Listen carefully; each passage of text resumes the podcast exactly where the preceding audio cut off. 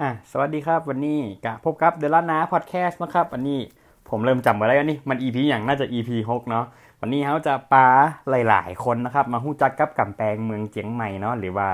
ที่ภาษาแบบหลายๆหู้จักกันว่ามันเป็นคูเมืองกันเนาะเนาะกะเขาจะมาหู้จักกำแพงเมืองเจียงใหม่กันเนาะหรือว่าอ้วเป็นคูเมืองแล้วกันเนาะคูเมืองเนี่ยนะครับก็คือมันจะมีเป็นเขาว่ากำแพงเมืองเจียงใหม่เนี่ยแต่แต่มันจะมีสองจันเนาะ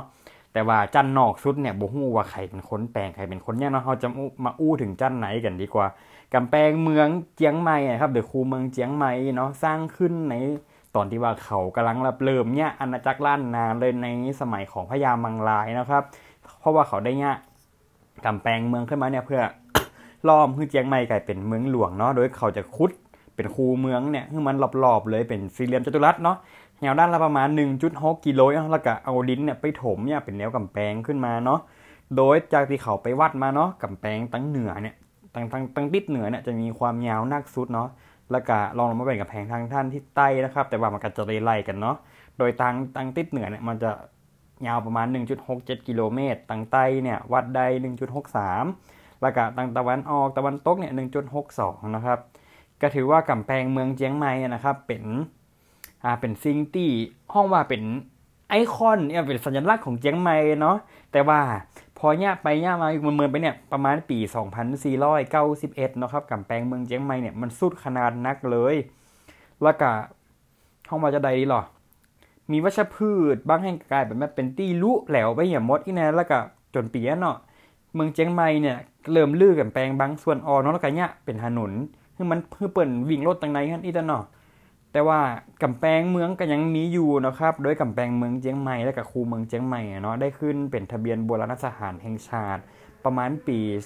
2478 เนี่ยครับกับประมาณนั้นเนาะประตูคือพอเขาอู้ถึงกำแพงกำแพงเมืองเจียงใหม่เนี่ยมันจะมีอยู่ประมาณ 5 ประตู มันจะมีประมาณ 5 ประตูเนาะกะเขาก็จะมาอู้กันก่อนแต่แต่เนี่ยถ้าเกิดว่าเป็นเป็นสมัยที่แบบเป็นสมัยที่ผม อย่างมูนี่เนาะเวลาไปแอลเนาะผมก็จะหู้จักอยู่ประมาณ 4 ประตู แต่ว่าเขาจะมาอู้ถึงประตูของกำแพงเมืองจันไหนก่อนที่มันมี 5 ประตู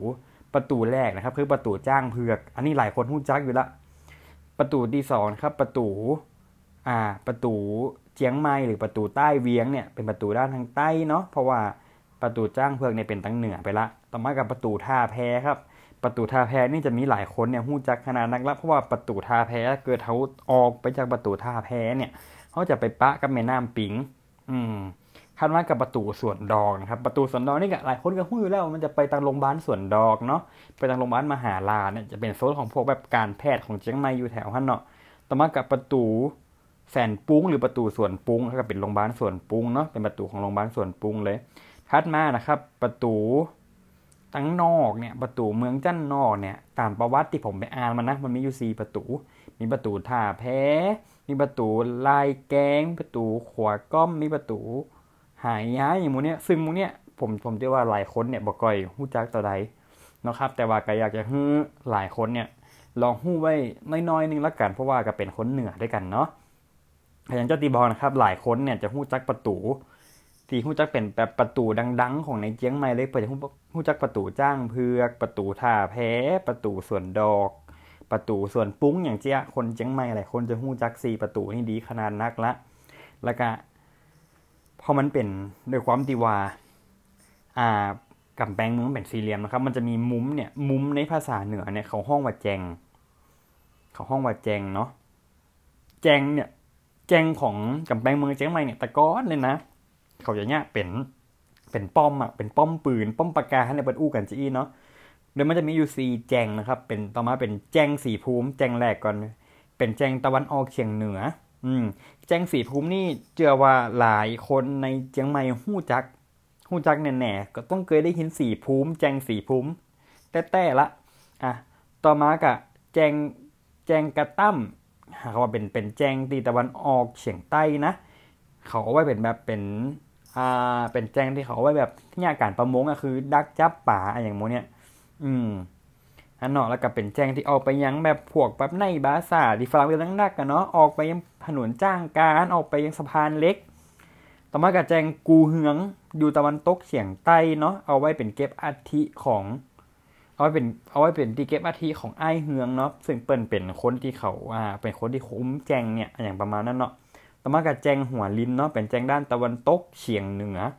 อืมเพราะว่าเป็นเป็นจุดที่ฮับน้ามาจากดอยสุเทพหรือห้วยแก้วเนาะเขาจะมาผ่านตรงนี้ก่อนเนาะกะประมาณนั้นก็ต้องบอกก่อนนะครับว่า